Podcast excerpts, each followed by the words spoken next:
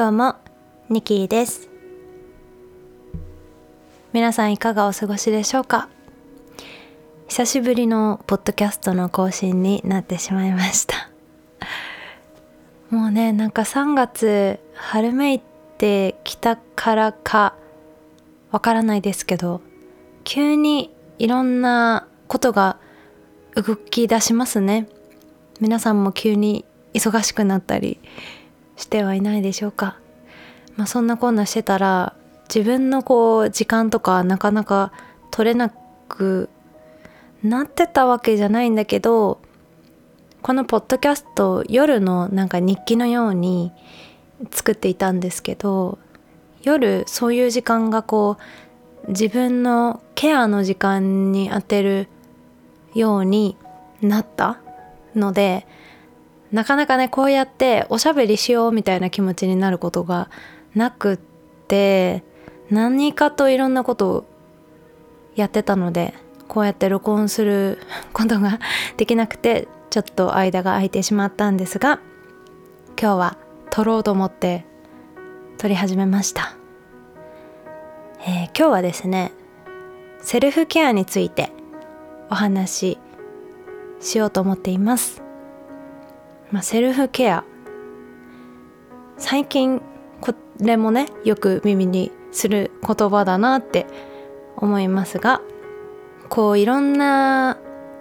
ことをこなしていくうちにタスクをこなすことがメインになっていくなって思うんですね。仕事とかやるべきことって日常本当にたくさんあってそれをこなしていったりとか特に私のこのうんシンガーソングライターとかそういう表現をするお仕事の中でセルフケアって実はめちゃめちゃ忘れがちなんですけどでもめちゃめちゃ大切なことだなって思っています。それはなぜかというとこうやっぱりアイディアを出していく上で自分がいい状態？心地いい状態とかベストな状態じゃないとメンタルも体もなんかこうそこから出てきた絞り出してきたアイデアって本当にいいものなのかなって思ったりする時があるんですね。で私個人的にはベストな状態例えばこうしっかり休暇を取った後のリフレッシュした脳から生まれてくるアイディアとか大自然に触れてリフレッシュしたフラットになった状態の心から出てくるアイディアとか。なんかそういうものが実はこう大切なんじゃないかなって。たくさんの人にこう響いてくアイディアだったりとかより新しい一歩自分が変化していく上での大切なきっかけとなるターニングポイントみたいな濃いアイデアみたいのを生み落としていける気がするのでセルフケアっていうのはすごいねあの20代は実はすっごいめちゃくちゃおざなりにしてきました、うん、なんか休んでる自分も罪悪感だったし、まあ、そんな私だったのでなんかより30代に入ってからその自分のことを自分でいい状態に持っていくっていうのはとっても大切なことなんだなってうん実感したし実感しています。まあ具体的に自分が気持ちいいとか自分の機嫌が良くなることをやるのがいいよなって思いますね。本が読みたくなったら窓を開けて外の音聞きながら20分間とか時間を決めてね本を読んだりとかあと SNS をなるべく開かないであの SNS ってすごくこう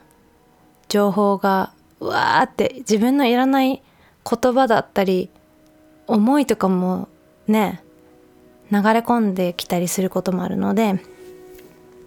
そういうことその SNS を除く時間っていうのをちゃんと自分でマネージメントするとかあと公園に散歩に行って自然を感じたりとか子供たちが遊んでいるのを眺めて自然からかけ離れていた体と心をちゃんと地面に下ろすみたいな感覚とかそこら辺が割と分かりやすいセルフケアかなと思うんですが最近私がやったのを3つご紹介するとえっと1つ目はお風呂にあったかいお風呂にもう自分が満足するまで浸かりました。はい。でまあねお風呂に浸かってるだけだと何ですか？耐久お風呂大会みたいな。一人お風呂大会みたいになる時もあるのでなんかそうじゃなくて本当に自分がリラックスしてなんか水の一部になっちゃうみたいな感じの気持ちいい状態に持っていくのに自分が好きなアロマキャンドルを焚いて電気を消してで好きな音楽。私はその時は Spotify でリラックスっていうワードを検索してでリラックスのために作らするために作られた、えーと、プレイリストがあるんですけどなんてタイトルだったかな？アンビエントリラクゼーションっていう英語のタイトルのものをかけてあのインストの楽曲がいっぱい入ってるのでその楽曲たちに合わせて歌を勝手につけて 1時間ぐらい歌ったりしてました。で2つ目はずっと髪の毛がロングだったんですが切りました。自分の気持ちをね一新したくて自分の心が髪切りたいよって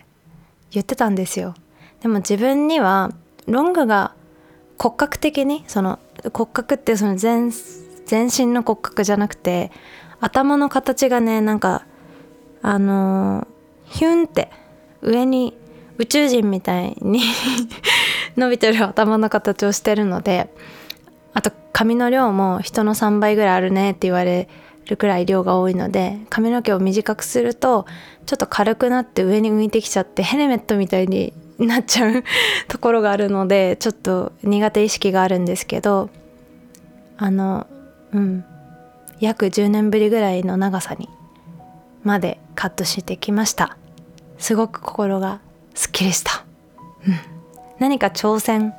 するっていうところも自分にとってはなんか実はワクワクすることでセルフケアにつながってるなって思います。でもう一つ三つ目はえー、マッサージに行ってきました。これも本当に思いつきであの本当に今日行こうって急になったのでいつもお世話になってるところには突然の連絡すぎていけないなと思ったんですけどだから近所の検索でパッて出てくるところ探して行ってきました。で1時間ぐらい受けてきたんですけどなんか誰かに自分と向き合ってもらってケアしてもらうってなんかとっても素敵なことだなって改めて思いました。2020年は一回も行かなかったんですよ整体とかに。でもさすがにちょっと肩と首がガチガチでちょっと片頭痛とかもし始めてたのでケアしに行ってきたんですがとてもとてもすっきりしてなんか整体受けながら心の中で「ありがとうありがとう」って感謝がわ溢れてきちゃってなんかありがとう星人に なってしまいましたがなんかそれぐらいすごく自分をケアする時間を作る作ってそこに行くそして誰かと出会うって素晴らしいことだなって思ったので皆さんもぜひぜひ疲れてるなって思ってる方は自分のために時間をとってみてください。そして、えー、先週「カンジャム」の放送をご覧になって、えー、私を見つけて DM だったりとか SNS のフォローをしてくださった皆様ありがとうございました、えー、川谷エノン特集でダダレのレイスとしてボーカルとして、えー、楽曲の制作のシーンでお呼ばれしましてちょっとね先週出演させていただいて来週またボーカルとして即興曲作りのお手伝いをしてまいりましたのでぜひぜひ次週の「関ジャム」もご覧いただけたら嬉しいです。どうぞ応援よろしくお願いいたします。はい。ということで今日はこんな感じかな。はい。皆さんの一日が素敵な一日でありますように。ニキーでした。